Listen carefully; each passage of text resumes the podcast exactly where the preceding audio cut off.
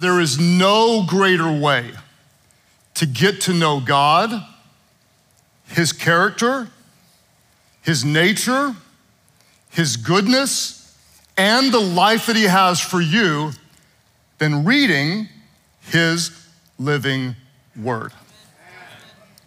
And yet, most people don't do it, right? People around the world, and with good reason, they would say, Well, I don't really believe it in their own mind. And so, because they don't believe it, they don't do it. Or um, some Christians might say, Well, I tried to read the Bible and it was boring to me, or it didn't really apply to my life. And so people have access to God's word and yet either don't take time to do it or when they try, they don't really understand it. I would argue that, especially for Christians, that the biggest reason that so many Christians don't faithfully study the Bible, besides the devil trying to talk them out of it, is that they don't know how to do it. Where do you start if you're going to study the Bible? And how do you study the Bible? So, what a lot of people do, I found just in my experience, is they typically do one of two different things. They'll do what I did as a kid, and I thought, okay, I need to read the Bible. And so they start at the very beginning. They start in Genesis, and it's relatively interesting and exciting. And they read Exodus, and it's pretty interesting and kind of exciting. Then they get to the book of Leviticus, and they die in the book of Leviticus. They put it down in the book of Leviticus, and if you're not laughing right now, it's because you've never read the book of Leviticus. And so a lot of people will try like that and they kind of get into it and they don't get very far and so they stop. Or there's kind of a second thing that a lot of people do. I call it the lucky dip method. The lucky dip method is when they say, I'm just gonna open up the Bible and I'm just gonna point my finger to a verse, and whatever that verse says, I will do what it says. I'm gonna do it right now, just so you know. The lucky dip method, whatever this verse says, I will do it. Ezekiel 4:12. And you shall eat it as a barley cake, baking it in their sight on human dung.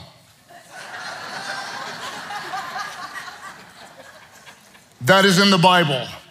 And I actually pre planned that, I actually put it there. But that is a real verse, and that's typically what happens as people just put their finger in there, they just kind of end up in a weird place. That is a method, but it's not the best method. So I have a very, very, very strong goal. And what I want to do over the next couple of weeks is I want to sincerely and very practically help you learn how to study the Bible. And when I tell you that this could be two of the most important weeks in your journey with God, that is not an overstatement at all. What I'm gonna ask you to do, and I know this could be a big ask for a lot of you, is to not just be at church this weekend, but like we're gonna go for two weeks in a row. Crazy, I know, like, okay, but like two weeks in a row. And if you can't do it because the weather's too nice next weekend, or the weather's too bad, or the game's too good, could you at least pick it up online, take it seriously, because if you learn to study the Word of God, it can be one of the most important things you ever do in your journey with God. Here's what we're gonna do we're gonna talk about how do we study it. And we're actually going to study it. We're gonna talk about how to do it and we're gonna apply it. We're gonna study a short book in the New Testament. We're gonna study the book of filet mignon in the New Testament, which is not really filet mignon, it's really Philemon. And we're gonna learn how to pronounce the books of the Bible. For example, the book of Job in the Old Testament is actually the book of Job, but I called it the book of Job when I was 20 years old in a Bible study, and that was embarrassing. We're gonna learn how to pronounce it, but I'm very, very excited to teach you the Word of God. And the reason is because the Word of God is living. That's what it says about itself. It's living, it's active, it's powerful, it's sharper than a double edged sword. The Word of God will speak to you, it will guide you, it will protect you, it will empower you, it will guard you against temptation, it will renew your mind, It will build your faith. It will show you every heavenly riches that you have in Christ Jesus. It is truth and it is the truth that will set you free. Today, we talk about how to study the Bible, and we're gonna get really, really practical. Let me give you five thoughts we're gonna look at today, and then we're actually gonna apply it in the book of Philemon. The first thing you wanna do, number one, is you wanna choose a translation that you understand. The second thing you're gonna wanna do is you're gonna wanna choose a time, a place, and a plan to study the Bible. The third thing that we're gonna talk about today is we're gonna seek to understand the context. We're not just gonna read a verse out of context, but we're gonna understand the context as we do. The fourth thing is we're gonna read slowly, and we're actually gonna ask questions of the text and to God as we read. And then, number five, we're gonna pray for God to speak to you, and we're gonna apply what He shows you. We're gonna do these five things choose a translation, a time, a place, understand the context, read slowly and ask questions, and ask God to speak to us and apply what He shows us. So, we're gonna do that in the book of Philemon, and we're gonna start in verses seven and eight. What I'd love for you to do is wherever you are, those online too, um, it's no fun without you. Everybody, let's read these two verses aloud together. Are you ready? If you're ready, say, I'm ready. ready. Online, type it in the comment section, I'm ready. Type it in, I'm ready. Are you ready? Let's do it. Read it aloud. For we have such great joy and consolation in thy love, because the bowels of the saints are refreshed by thee, brother. Wherefore, thou I might, though I might be much bold in Christ, to enjoin thee that which is convenient. Wow.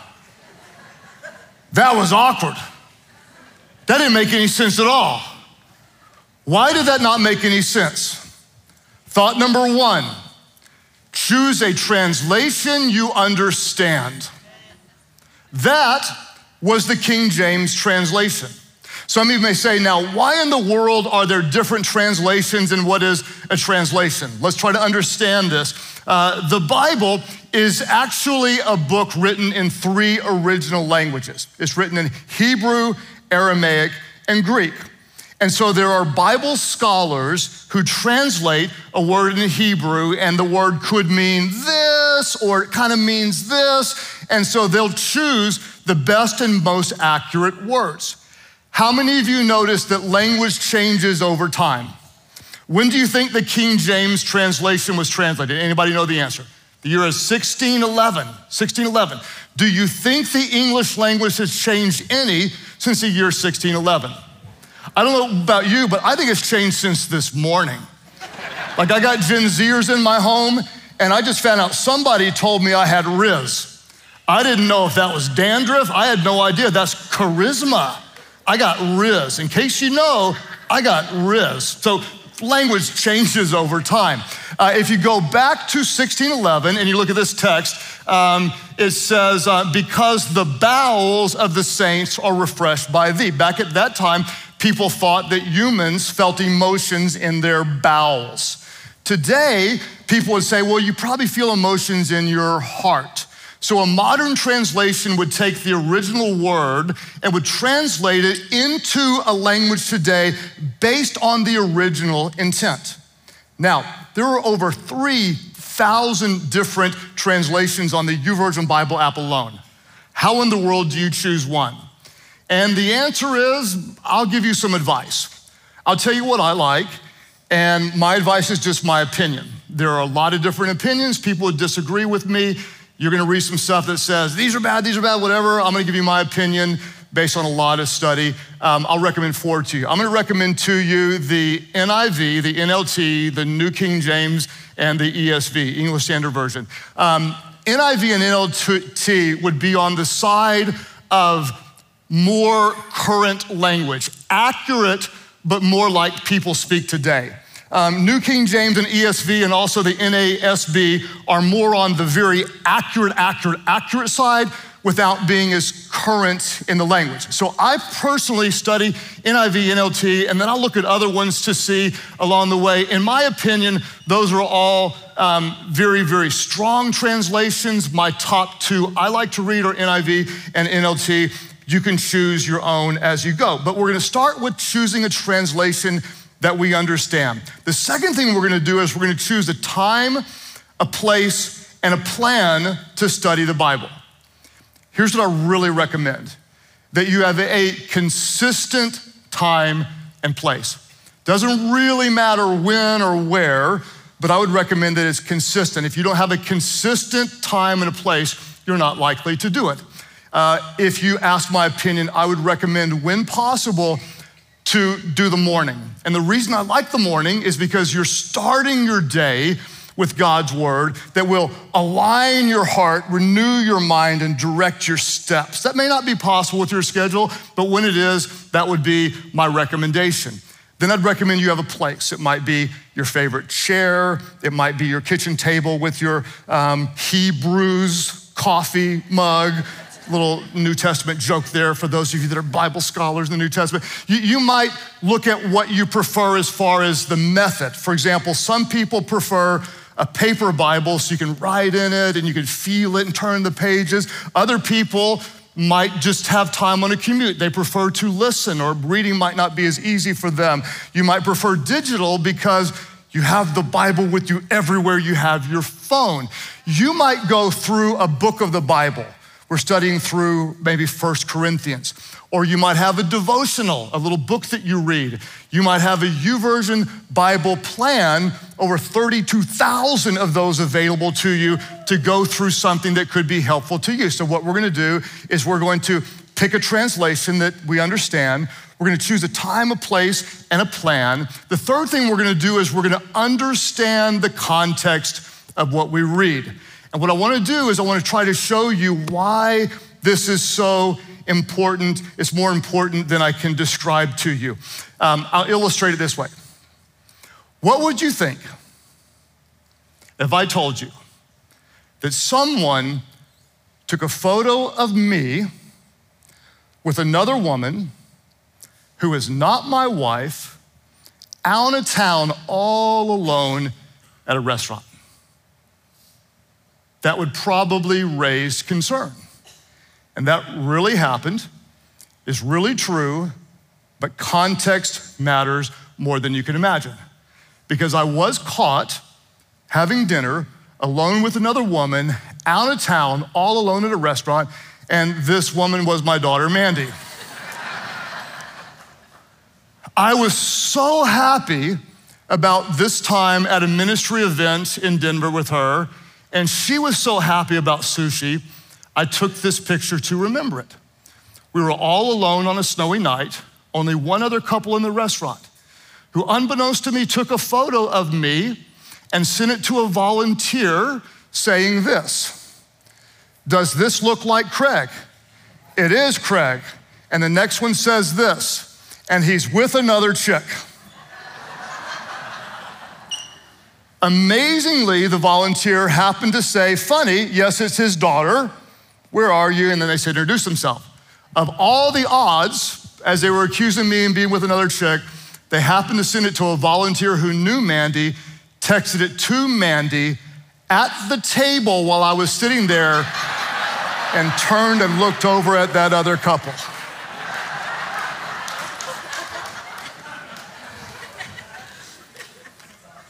Context matters more than you can imagine. It was a really sad day when I realized that I cannot eat with one of my daughters without getting accused, or I have to hold up a sign that says, This is my daughter, or I have to say, Forget you, I don't care, meet with my daughter. Context matters more than you can imagine. So let's talk about the broad picture of context for the Bible. Let's start here. The Bible, we need to understand, is a library, it's not just a single book. In fact, I'll explain it this way the Bible is a collection of 66 different books. It's written in three languages across three continents over a 1500 year period by 40 different authors, including shepherds and farmers and tent makers and doctors and fishermen and priests and philosophers and kings and on and on. What is it? It's actually a collection of poems, prophecies, letters, laws, histories, and biographies written by people and inspired by God, telling one unified story that shows us our need for Jesus and teaches us to become like him. So, when we understand what the Bible is, then we want to understand the context of what we're reading, and we're going to ask essentially three simple questions every time. We want to know who wrote it, we want to know to whom was it written, and we want to know what is its purpose. Who wrote it? To whom was it written? And what is the main story of the book of the Bible that we're reading? And so we'll start with Philemon and we'll try to get the context as we're reading Philemon. And we'll start in verses one and two and see if you can pick up the context as we go here. What do we see? We see Paul, a prisoner of Christ Jesus, and Timothy, our brother.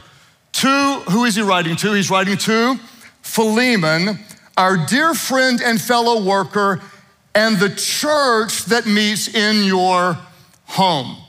If you want to learn a little more context, you might get some extra resources. There is a QR code that's going to come up on the screen in a moment. You can go ahead and capture this now. If you don't capture it now, your campus pastor will give it to you at the end of the message. And those of you online, it will come up again at the end of the message for you. On the other side of this QR um, code, we have several resources and a very detailed study to help you learn how to study the Bible. For example, you'll see on there the YouVersion Bible app created by our church. If you want to learn the context of the book of Philemon, there's actually 11 studies on the book of Philemon in the YouVersion Bible app. You may get what I have here, and this is a study Bible. For example, this is Philemon, and if you turn right over here, one page earlier, you have the context of Philemon and read things like it consists of 335 Hebrew words, and it explains the context very simply to you. If you do a very, very, very simple study like this, what you're gonna find out very quickly about the Bible is this. You're gonna find out that Paul wrote Philemon's, Paul wrote it. He says up there that he wrote it. You're gonna find that it's the shortest letter that he wrote. What's interesting is you're going to see that he was actually, he says, Paul, a prisoner of Christ Jesus. He doesn't say Paul, an apostle. Almost every other time he writes an epistle, he'll say Paul, the apostle. And the reason he's doing this is he doesn't want to pull his official rank on his friend Philemon. He's writing this letter as a very, very dear friend. So, if we're going to summarize what we find out, we'd find out this. We're going to find out that Philemon was written by Paul from a Roman prison. Remember, he said a prisoner of Christ? To a wealthy man named Philemon who led a church in his home. We're going to discover that it was written about, and this is if you just read through Philemon, you're going to see this guy named Onesimus, who was a runaway slave. We're going to see that it was written about Onesimus, a runaway slave who had evidently stolen from Philemon. We're going to discover that Onesimus, this runaway slave, he stole something, he runs to Rome, and by the providence of God, he meets Paul. And Paul leads Onesimus, the runaway slave, to Christ. Then we're going to discover the purpose of this letter. Paul's purpose, and this is crazy, was to encourage the Philemon, the small group leader or the church pastor and wealthy business owner. He was going to encourage Philemon to forgive Onesimus, the runaway slave, and accept a slave as a brother in Christ. With a little bit of research, you're going to go, this is a really big deal because you might discover in a study Bible or from watching a video on YouTube that there were about 60 million slaves in Rome at that time. Slavery is never right, it's never been right, wasn't right then, it's not right now. That's a whole nother point. But at that time, because there were so many, if a slave owner didn't deal with a rebellious slave, the slaves might revolt. And so you'll learn with just a little bit of research that anytime a slave runs away, they would brand F on their brow, which stands for fugitivus, which we get our word fugitive. This guy would be branded. That'd be the very least thing they would do. And then sadly, and this is horrible, and we hate it, but they could beat the slave or they could actually kill the slave. So here's what Paul's gonna say He's gonna say, hey, uh, Philemon, this guy who stole from you, who escaped, who put you at risk, who embarrassed you, I want you to receive him back and treat him not as a slave, but as an equal. Treat him as as a brother. And so when you know that, reading Philemon, it shapes the words you're gonna see. I'm gonna show you uh, in verse four, and you tell me, is Paul being very, very sincere, or is he buttering up Philemon? I don't know. But it, you ask that question. Probably because of my nature being a little bit skeptical, I think he's buttering him up, but we don't know. Paul, Paul may be way more godly than I am. But I'm asking myself, what are his motives? And here's what we see. He says, Philemon, I always thank God as I remember you in my prayers. Sounds like he's buttering up. Maybe he's being sincere. We don't know because I hear about your love for all his holy people and your faith in the Lord Jesus Christ. You're so loving and you're so holy. Your love has given me great joy and encouragement because you, brother, have refreshed the hearts of the Lord's people. You're so loving, you're amazing. Or Maybe he's just being really sincere. I always thank God for you, my prayers. You're so loving, your faith in the Lord Jesus Christ. Your love has given me great joy and encouragement. Maybe he's just being very sincere. Maybe he's buttering up. But when you understand the context, you start to ask some very real questions. So we know the context. Then the fourth thing we're gonna do is we're gonna read slowly and we're gonna ask questions. And let me tell you what we're gonna ask. The two biggest questions we're always gonna ask of anything we're reading in the Bible is we're always gonna ask, what does this say about God? And what is God saying to me? If you ask anything every time, what does this say about the character, the nature, the goodness of God? And what is God saying to me? If you want to go a little bit deeper, someone else came up with this. I don't know who it is, or I'll give them credit, but it's called the SPECK questions S P E C K, SPECK. And what you can do is S, you can ask, is there a sin to be avoided? It's a good question to ask. P, you can ask, is there a promise to be claimed? This is really, really helpful. If you want to take out your phones to take a picture when we get all through, you can, because this can be a game changer when you're studying the Bible. E, is there an example to follow? C, is there a command to obey? And finally, K, is there something to know about God? As you're going through the text, is there a sin to be avoided? Is there a promise to be claimed? Is there an example to follow? Is there a command to obey? Is there something to know about the character, the nature, and the goodness of God? Now, since you're all gonna be back next week, I'm gonna tell you that next week, this is gonna come alive to you in a way that to me is almost mind blowing. Today, we're setting it up. Next week, we're gonna come back to this and you're gonna see how studying the Bible in context, empowered by God, the Holy Spirit, can speak to you, conform you to the image of Christ, direct your steps, renew your mind, change your heart, make you more like Jesus, and literally change your life. But you gotta come back next week to get that. So, Let's review. We're going step by step, making it really practical. We're going to choose a translation you understand. We're going to choose a time, a place, and a plan to study the Bible. We're going to seek to understand the context.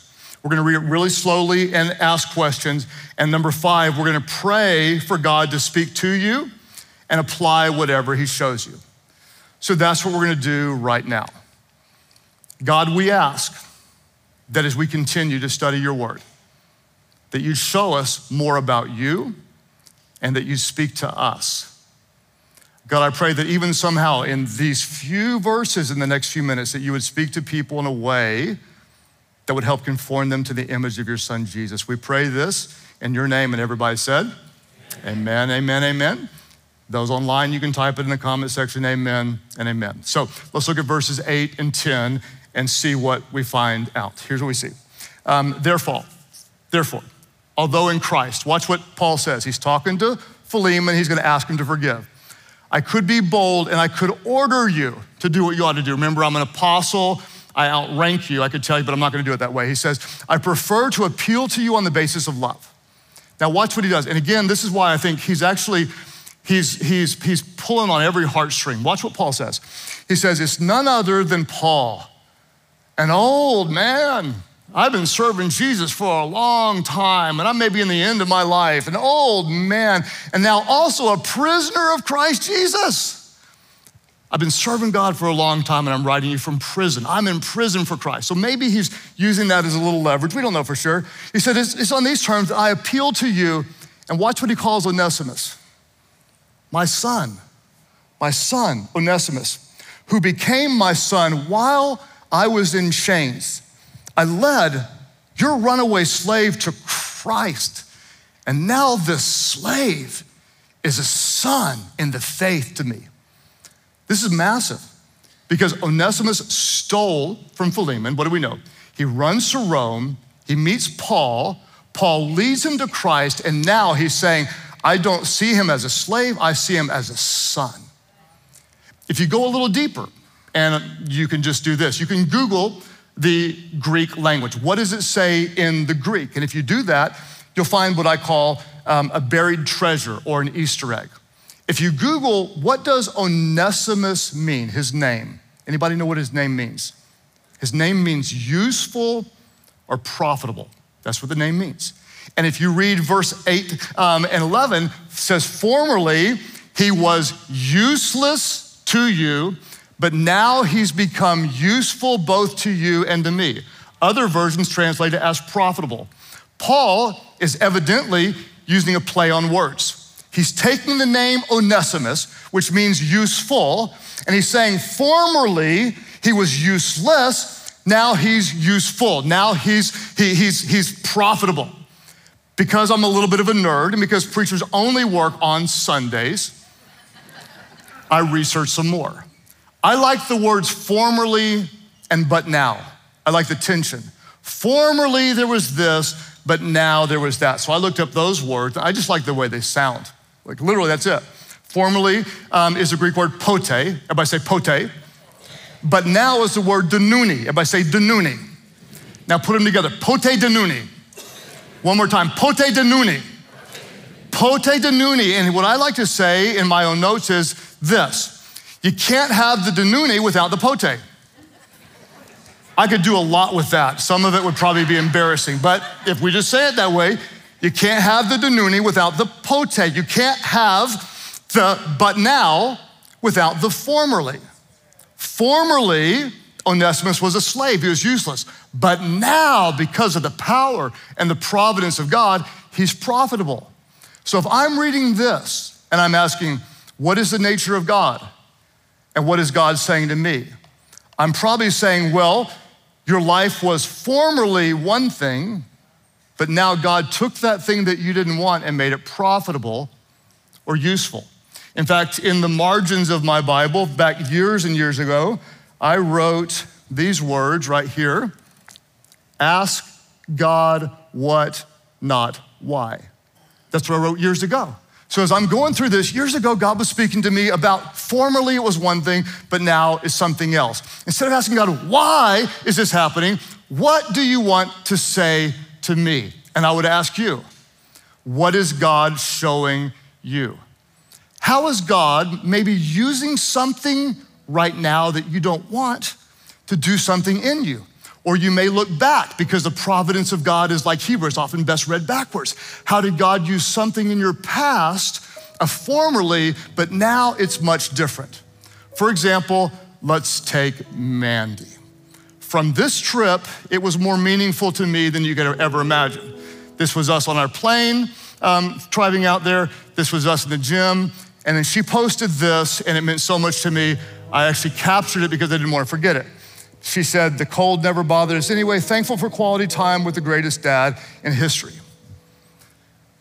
The reason that trip was so special to me it was because it was our last trip we had alone because shortly after that, Mandy got sick and has been dealing with an ongoing, very severe chronic illness. That's the formerly where she was.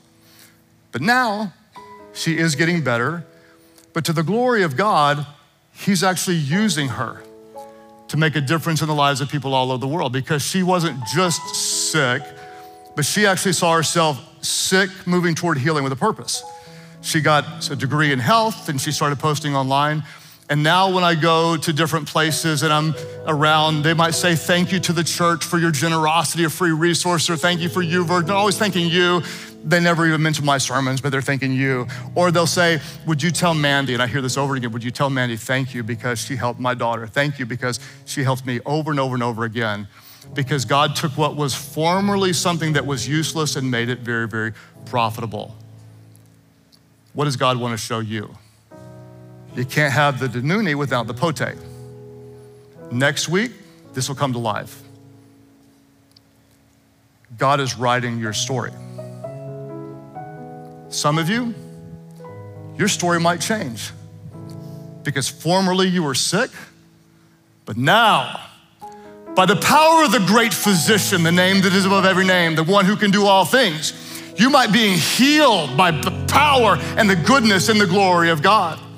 There are some of you that formerly you might have been addicted.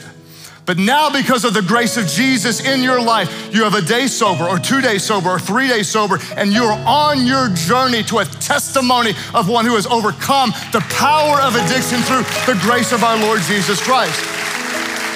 Or formerly, you battled with depression. But now the peace and the presence of God guards your heart, your minds, and souls in Christ Jesus, and you experience a peace that goes beyond your human ability to understand. There may be those of you that right now your marriage is hanging by a thread, but one day your story is Formerly, we were in trouble, but now we've been healed by Jesus. We are closer and stronger than we ever have been before, serving together in church, leading a life group with real spiritual depth and intimacy. And some of you, your story changes today because your story is formerly, I was lost, and formerly, I was broken, and formerly, I was ashamed, but now, I've been changed by the grace of our Lord Jesus Christ, who makes all things new. God will write your story. When will He write it?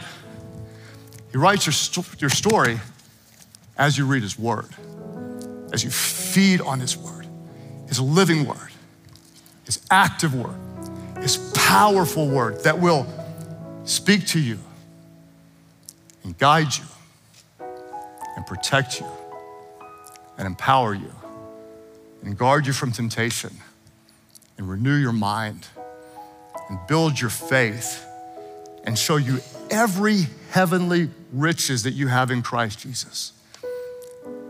Because God's word is truth, and it's the truth that will set you free. So, my question for you is this How many of you will pick translation you understand. Pick a time and a place, open it up, study it every day this week, and come back next week and see what God starts to do. How many of you will say yes? Once a day, a time and a place. Lift up your hands right now. Lift up your hands. Online, type, I will study the word every day this week. Just type in the comment section. And God, I ask that even starting now, our lives would be different because we're in your word. As you keep praying today, let me tell you the story of God.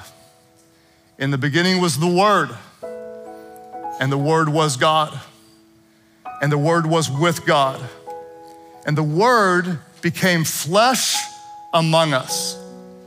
Jesus is the living Word of God. Who is He? He's the Lamb of God, perfect in every way. If you've ever felt guilty for your sins, it's because we've all sinned against God and Jesus is the one who never sinned. Therefore, as the word says, God so loved the world that he gave his one and only Son, Jesus, that whosoever believes in him would not perish but would have eternal life. Wherever you're watching from today, there are those of you, it's time for new life. Your story's about to change. Formerly you were this, and now you are new. Formerly you were dead in your sins, but now you've been forgiven. Wherever you're watching from today, those who need the grace of Jesus, ready to step away from the old life when you call on his name, he hears your prayers. He forgives all of your sins. He makes you brand new. He fills you with the Spirit. You will never be the same. You're not here by accident. Pote danuni. Formerly you were that, and now you're being saved by Jesus wherever you are. Those who say, Yes, I need Jesus. Yes, today I surrender. I give my life to Him. That's your prayer. Lift your hands high right now, all over the place, and say, Yes, that's my prayer. Praise God for you, and right back there, and up here. Oh man, others of you today say, Yes, Jesus, I need your grace. Lift up your hands and say, I surrender to Him. Those of you online, type it in the comment section. I'm surrendering my life to Jesus. And as you do, let's all pray aloud. Pray, Heavenly Father, I'm coming back next week. I'm a student of your word. Forgive me of my sins. Save me. Fill me with your spirit so I could live for you. Renew my mind with your truth so I could show your love. And all I do, my life is not my own. I give it to you. Thank you for new life. You have all of mine. In Jesus' name I pray. Somebody give God praise. Welcome those born into the family.